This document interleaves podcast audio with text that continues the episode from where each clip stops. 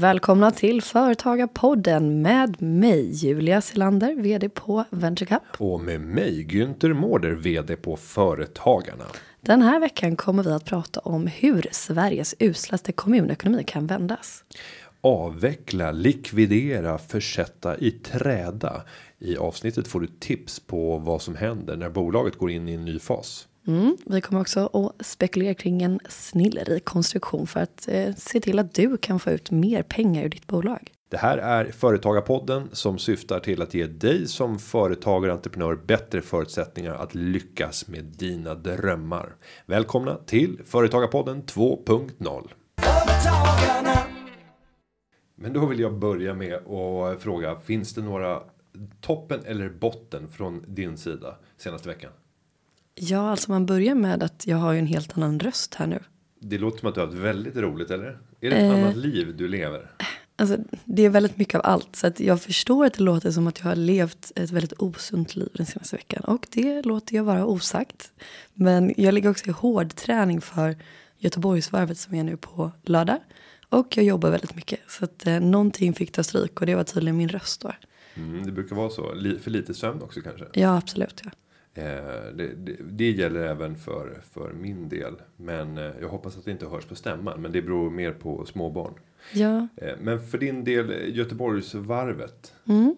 Spännande. Var, varför utsätta sig för att trängas med tiotusentals andra och springa 2,1 mil.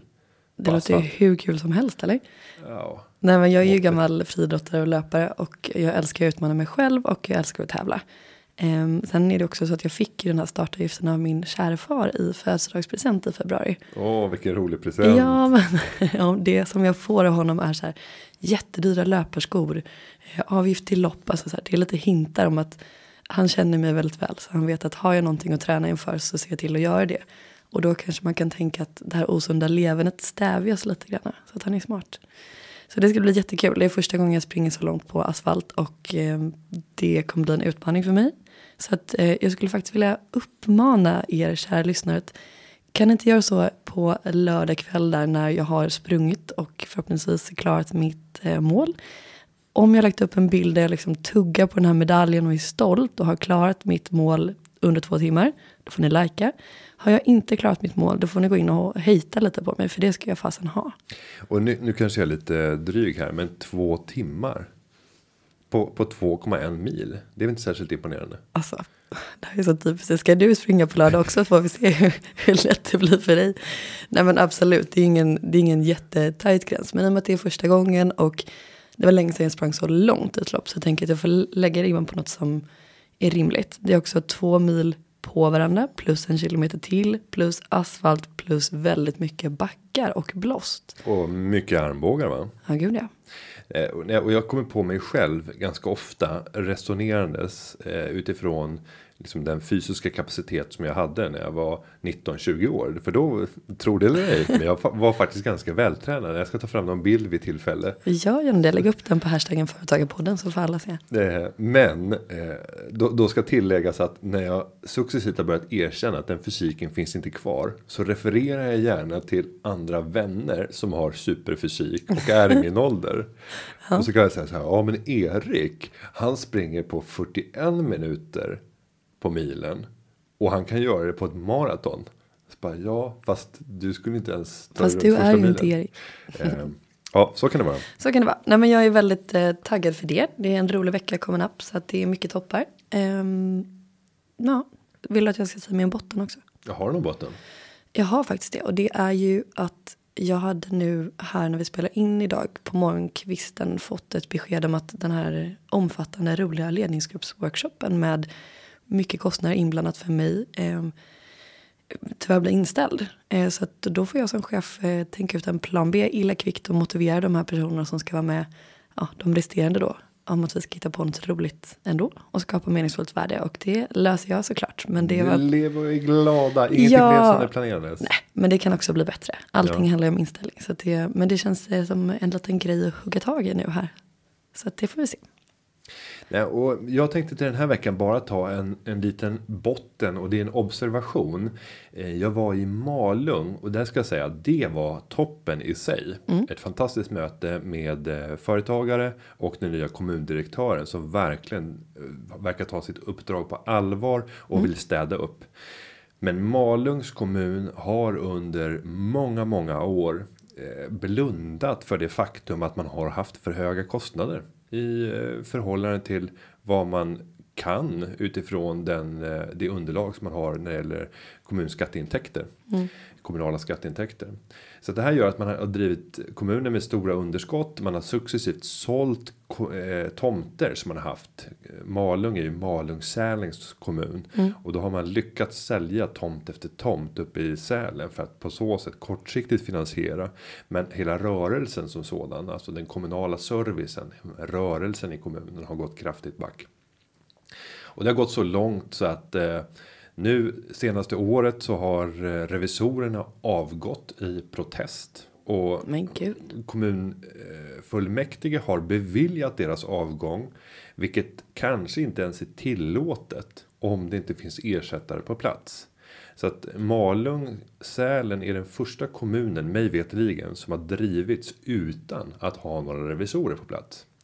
Därtill så är det mängder av eh, toppfigurer inom kommunen som har lämnat och man fick för bara en månad sedan gå ut och, och göra ett varsel på 55 medarbetare i eh, kommunen. Dessutom så ska man lägga ner näringslivsenheten. Det är fem och en halv eh, medarbetare som försvinner där. Så totalt sett så eh, väntar ett riktigt stålbad till följd av att man har blundat för faktum under många, många år. Så att det här är ett, liksom ett, ett skolboksexempel på där man från kommuninvånarnas sida borde ha gjort liksom nästan revolt mot eh, de kommunala tjänstemännen och eh, de styrande politikerna för att bara få till stånd förändring. Nu har man fått en kommundirektör som jag eh, hyser stort förtroende av efter det möte som jag hade. Men det kommer inte vara någon lätt uppgift och det är klart att det inte är uppskattat när man måste göra kraftiga nedskärningar som kommer bli kännbara för kommunens invånare. Sen blir jag lite frustrerad när man ser att det här är en kommun som har Sälen som ett delområde i kommunen.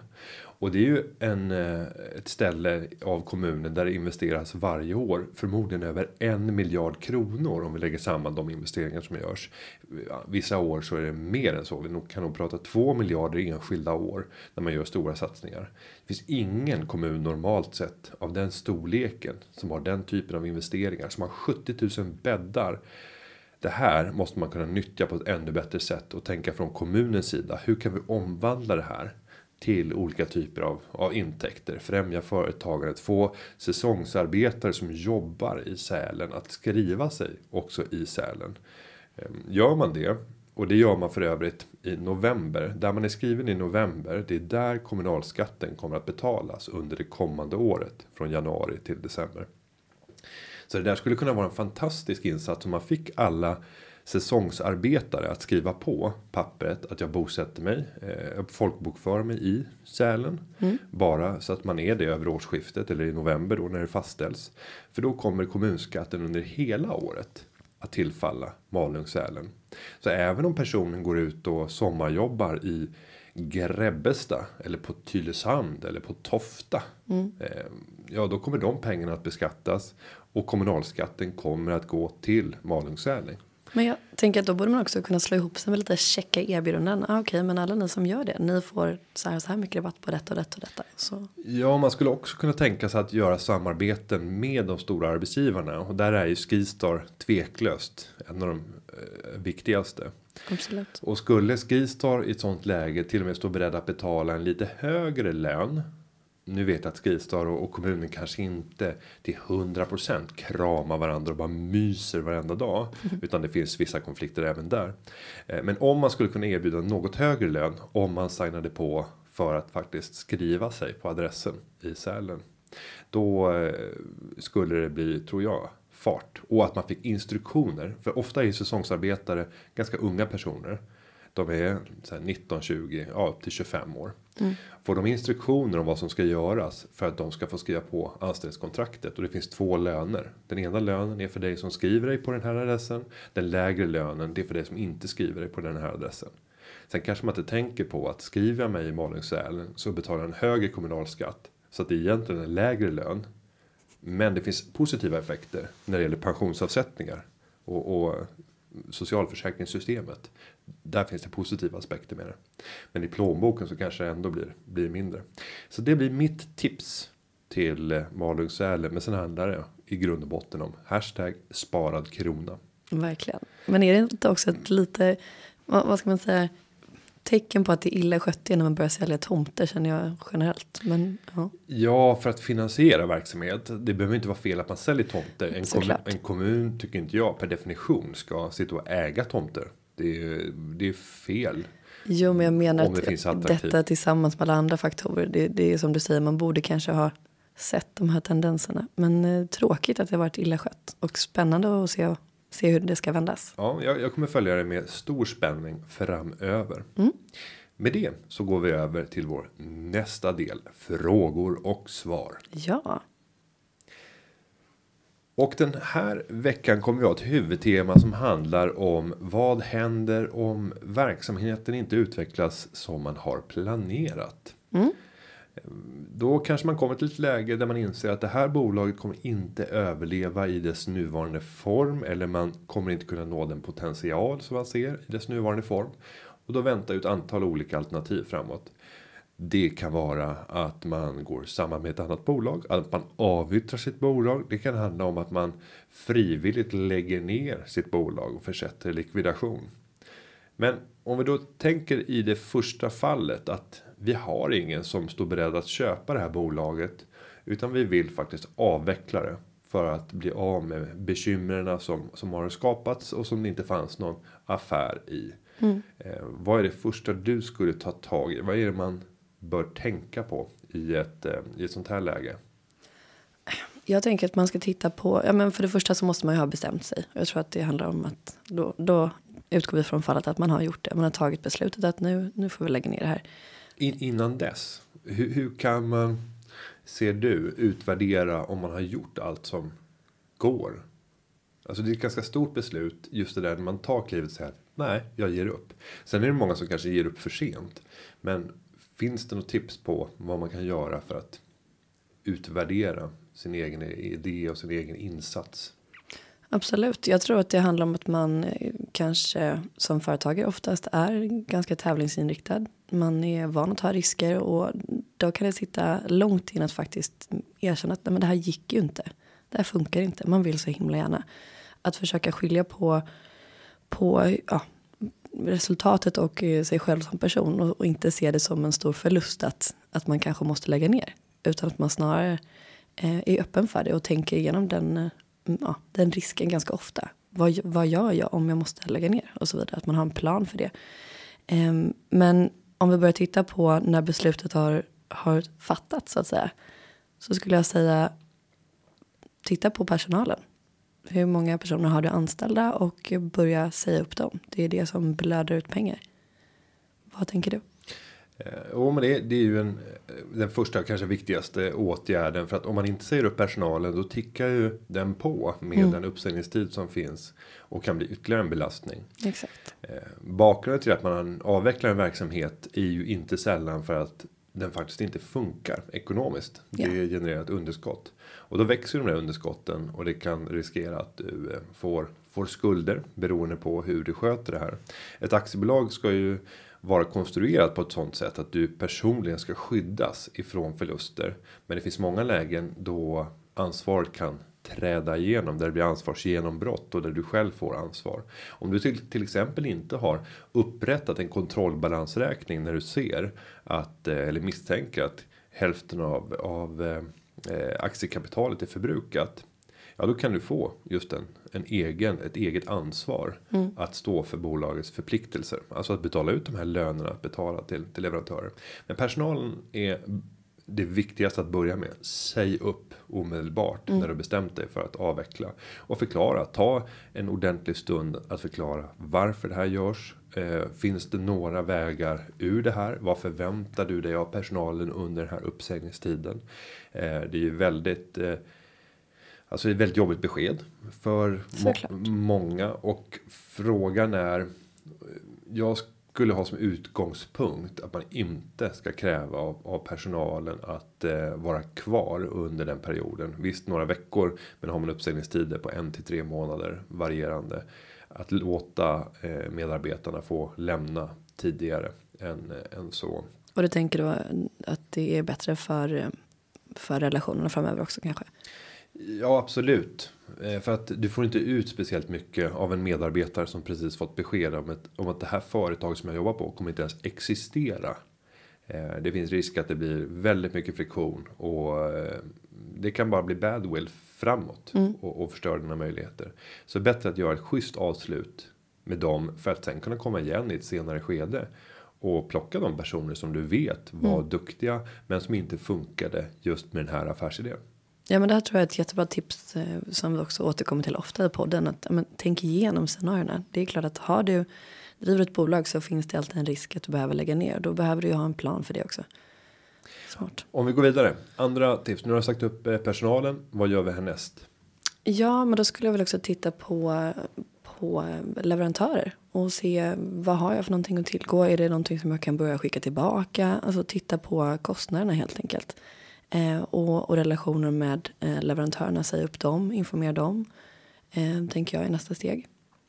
Och där är väl eh, väldigt bra att skyndsamt göra det här. För låter man saker som man har beställt till produktionen eller för vidareförsäljning. Beroende på vad man gör för, gör för någonting i sin business. Eh, Ju längre tid du har kvar de varorna eller produkterna som du har köpt. Desto större sannolikhet är det att just de här leverantörerna kommer att kräva dig på de pengarna. Och har man eh, man har ju oftast ingen rätt enligt avtal att bara returnera produkterna som företagare. Det är inte som köplagen som är väldigt stark för dig som konsument. Men när det är företag som gör affärer så är det betydligt svagare. Så det här handlar det mycket om att vara den sköna personen som de vill fortsätta ha en god relation med. Och förklara hur ser utgångsläget ut. Eh, Och på så sätt kunna minimera skadorna och få dem att acceptera att få varorna tillbaka sända och att man krediterar de eh, fakturor som, som har skickats till dig. Mm, att man sköter det snyggt. Nästa steg då? Ja, men då tänker jag att man också tittar på bolagets tillgångar. Att man börjar titta på, kan man sälja det? Det känns som att det kommer ta lång tid. Att man får göra eh, de här stegen parallellt med varandra. Så att man, eh, man ser till att man kan avveckla bolaget så snabbt som möjligt. Och inte sällan har man samlat på sig mer eh, skräp än man kan föreställa sig. Det mesta är kanske inte upptaget i balansräkningen. Men om vi tänker inventarier som möbler till exempel. Så är det ju vanligt, vanligt så att man, att man lyfter in det i balansräkningen. Eftersom det ska stadigvarande brukas inom verksamheten. Det kan även vara datormaskiner. Eh, finskrivare. Jag älskar när du pratar till- i de här termerna. Telefaxmaskinen. Massa skräp. Ja. Eh, Nej men det finns rätt mycket och det som är eh, det som är jobbigast det är ju att överhuvudtaget sälja det här. Alltså transaktionskostnaden för att sälja teknik och, och möbler som uppbär ett rätt lågt värde. Verkligen så. Så här, här har jag fem skrivbord och fem stycken lite slitna De kostade 4 000 kronor styck för att de är hyressänkbara. Nu får jag 300 kronor. Ja, nej, det svider lite. Det är ett ganska stort bekymmer. Eh, och där kan man ju bara gå till konkursaktioner. Det, det finns företag som har specialiserat sig på att man bara tar allting som finns i, i företaget och sen kommer man och lämpar över det. Och sen så får man efter auktionens genomförande en utbetalning där de har dragit sin provision. Som inte sällan är ja, 15 upp till 25 procent. I vissa lägen med lite dyrare grejer. Då kan du säkert komma ner. Men, men det är inte ovanligt med, med den typen av, av provisioner. Ibland till och med ännu högre om det, om det är skräpsaker som du ska sälja. Ja, men jag tänker ändå att det kan vara. Det, ja, man får också vara eh, generös mot sig själv och tänka igenom att okej, det är lätt att tänka att man ska göra det här själv. Men räkna på det. Hur lång tid kommer det ta? Hur mycket frustration när du ska räkna ut vad de här skrivborden är värda, försöka sälja dem. Du har tusen andra saker du behöver fokusera på när du ska lägga ner det här bolaget. Så det kan vara värt det. Och här tror jag, om vi ska prata lite gråzonen, att det sker rätt många lite halvsolkiga affärer.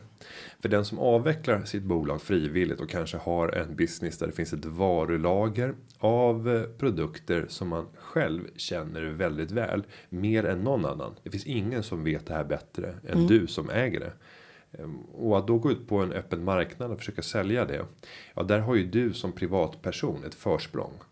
Och att då kunna gå till en ehm, Ja, låt oss säga en, en konkursaktionsförrättare som är väldigt liten och väldigt dålig på att marknadsföra.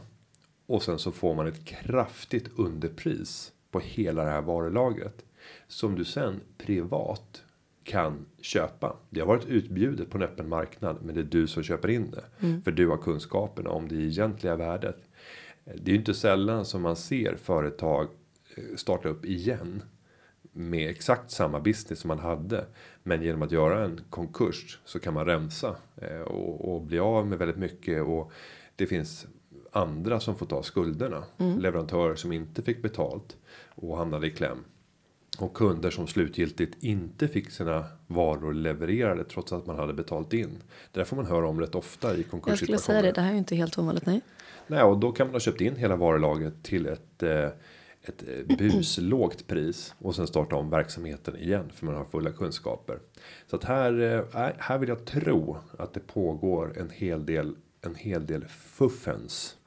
Eh, Mm, man- men Företagarpodden vill ju som alltid rekommendera att sköta det snyggt. Vi Ja, det på karma i affärer. Det måste man göra. Annars är det, är det olagligt. Problemet är att det här är, det här är verkligen gråzonen. Det är inte olagligt att gå ut och sälja sitt, eh, sina tillgångar hos en konkursförvaltare eller en konkursaktion förrättare. Som är okänd. Och som är dålig på att marknadsföra sig. Det är inte förbjudet. Är det snyggt? Nej, det är det inte. Men det går att göra affärer på allting. Absolut. Spännande. Och Vad sen- gör vi sen? Ja, men sen tänker jag också att det är viktigt att komma ihåg att det finns en del administrativa saker som är viktigt att man har koll på. Och eh, där vill vi rekommendera internet när det gäller att eh, fylla i blanketter och eh, avregistrera F-skattesedlar och eh, säga upp bolagsnamn och eh, så vidare. Momsregistreringen, arbetsgivarregistrering. Precis. Eh, Och sen ska man också annonsera sin, eh, sin eh, likvidation. Så Mm. att, eh, och där kan man gå in på Bolagsverket. Där finns det en rätt bra sammanställning över vad du ska tänka på när du avvecklar ditt bolag. Ja men verkligen pedagogiskt. Det står steg för steg och finns länkar till alla blanketter och sådär. Så det, är- det är bara att googla. Men om vi går vidare till steg nummer två. Vi beslutar oss för att inte lägga ner verksamheten utan eh, göra någonting annat. Vad ser du för möjligheter då? Vi ska driva det vidare men vi kan inte göra det i nuvarande struktur. Vi vill göra det med någon annan eller på något annat sätt. Mm, jag tänker eh, att det är spännande att börja diskutera detta med fusionering där. Ehm, vi håller ju på, nu är det kanske ett litet sidospår, men vi håller ju på. jag förutsätter att vi pratar om ett aktiebolag i det här exemplet. Ja, det är ju enklast så. Ja, för om man vill göra det lite lurigt för sig så kan man göra som vi på Venture Cup gör och driva igenom fyra ideella föreningar och en stiftelse. Det vi håller på med är att slå ihop den här stiftelsen och de här ideella föreningarna till en företagsfusionering. Men där har vi ju Inte en företags... Eller ska ni bolagisera? Det låter jag vara osagt. Nej, Ja. Vi kommer ju fortsätta vara en ideell förening. Men eh, det finns fördelar och nackdelar med bolag versus ideell förening också såklart. Men skillnaden här mot, eh, mot aktiebolaget, vi har ju inga aktieägare. Utan vi har en del starka viljor kan man uttrycka. Ehm, och så så jag tycker att det är väldigt intressant med att slå ihop. Och jag tycker framförallt att, ehm, vad ska man säga? Mm, pedagogiken och eh, människors eh, psykologi är väldigt intressant när man ska stå inför att eh, diskutera fram och tillbaka vad, vad man ska få ut av den här affären helt enkelt. Vad tänker du med, med fusionering? Nej, men fus- fusionering kan göras på flera olika sätt. Om vi tänker det mest klassiska. Det är ju att man har hittat någon som man vill fusioneras med. Eh, sen ska man hitta vilka villkor ska fusionen ske på. Och då finns det ett, en variant och det är att man väljer ut vilket bolag som ska fusioneras med det andra. Alltså vilket organisationsnummer ska verka framgent. Och, och det där kan ju vålla väldigt stora diskussioner. Även om man har fattat beslut om att byta namn. på bolaget så att det blir neutralt i förhållande till båda. Så det här bara organisationsnumret, alltså vems historik det är som ska finnas kan vara en prestigefråga i de här sammanhangen. Men om vi säger att det inte existerar, det finns ingen prestige. Eh, utan då tittar man snarast på hur ska den här fusionen ske? Vi väljer ut ett av bolagen och sen så apporterar vi in det andra bolagets aktier in i det andra bolaget. Genom att göra det så kommer vi att ha gjort en motsvarande nyemission. Vi har gjort en emission med hjälp av en apportegendom, vilket var aktierna i det gamla bolaget. Och på så sätt så kommer de aktieägarna i det bolaget som apporterar in aktierna att få aktier i det nya bolaget eller om det var det gamla bolaget. Ja, men det blir en eh, så att man äger aktier i samma bolag och sen kan man då fusionera hela verksamheten och redan efter eh, när den är färdig så kommer man att upprätta sin första eh, sitt första bokslut som gemensamt bolag. En annan eh, variant det är ju att bestämma sig för att vi tar ett nytt bolag. Så du startar ett nytt bolag och det är där den nya verksamheten ska bedrivas och sen så tar respektive bolag och apporterar in aktierna i det nya bolaget enligt den fördelning som man har fattat beslut om. Och då är det ju en helt ny eh, verksamhet på pappret. Det här kan det finnas nackdelar med. Eh, ja, men jag tänker också att eh, det kan vara lite lurt. Man får tänka på att om man inte har någon historik när man eh, kollar på alla bolag så kan det också vara ett varningstecken för vissa. Ja, både för kunder och för leverantörer så kommer det vara frågetecken om det inte finns någonting. Det kan också vara problem om du väljer att eh, gå noteringsvägen. Om du ska notera det här bolaget så måste det finnas ett visst antal års historik beroende på vilken lista man väljer. Eh, det kan också vara svårare med krediter. Och särskilt om det är mer automatiserade modeller. Om du har en personlig bankman. Så kommer ju de omedelbart att, att se vad det här är för bolag. Och kunna göra en bedömning. Som inte utgår ifrån att det är nytt. Utan att det är två kontinuerliga verksamheter som har skapat någonting nytt.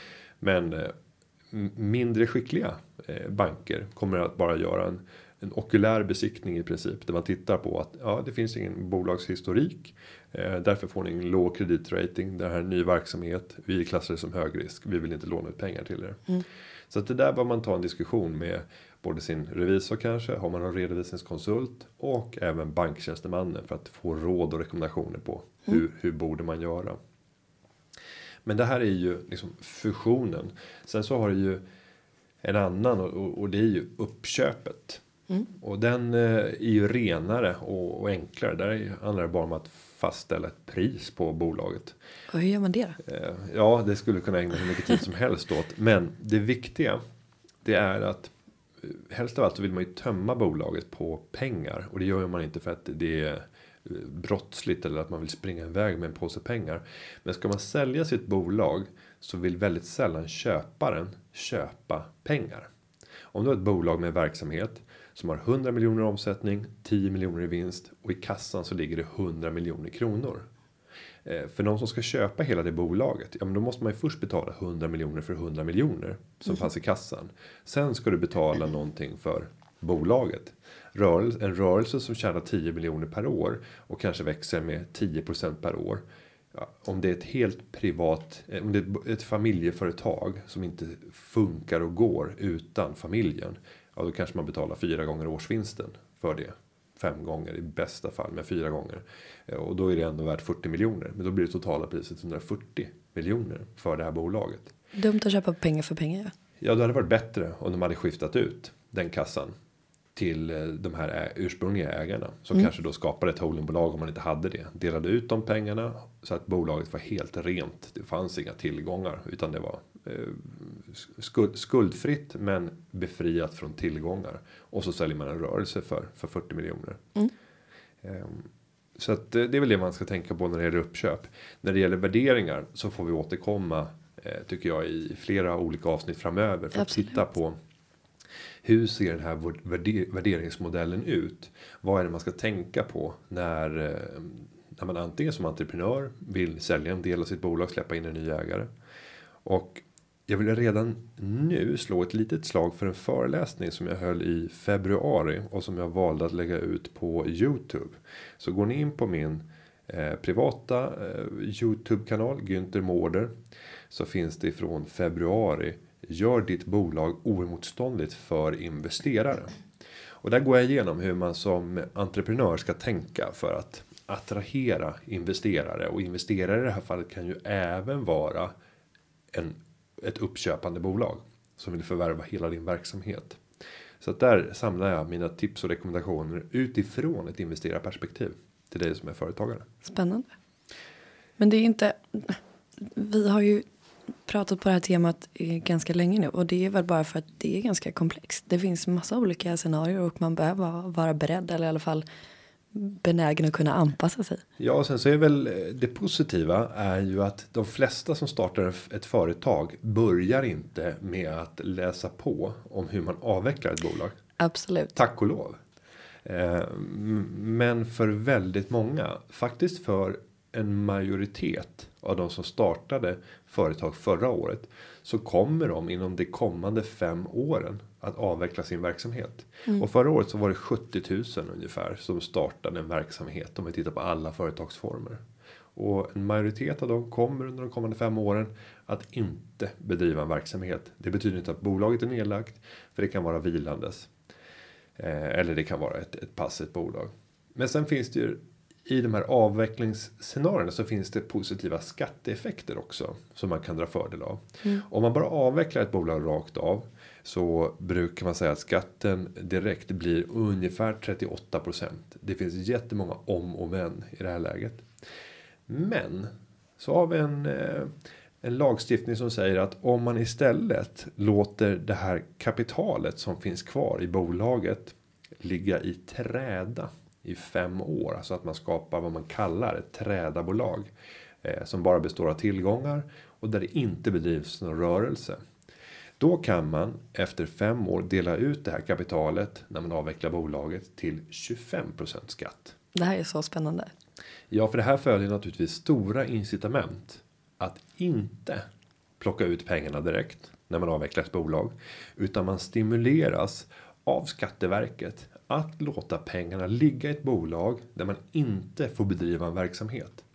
En person som kan sälja en verksamhet som har varit framgångsrik eh, förhoppningsvis eftersom man har sålt och fått in pengar. Men om man har sålt en framgångsrik verksamhet så kan man tänka sig att bakom det här företaget så finns det en rätt skicklig företagare mm. som skulle kunna tillföra rätt mycket till samhället.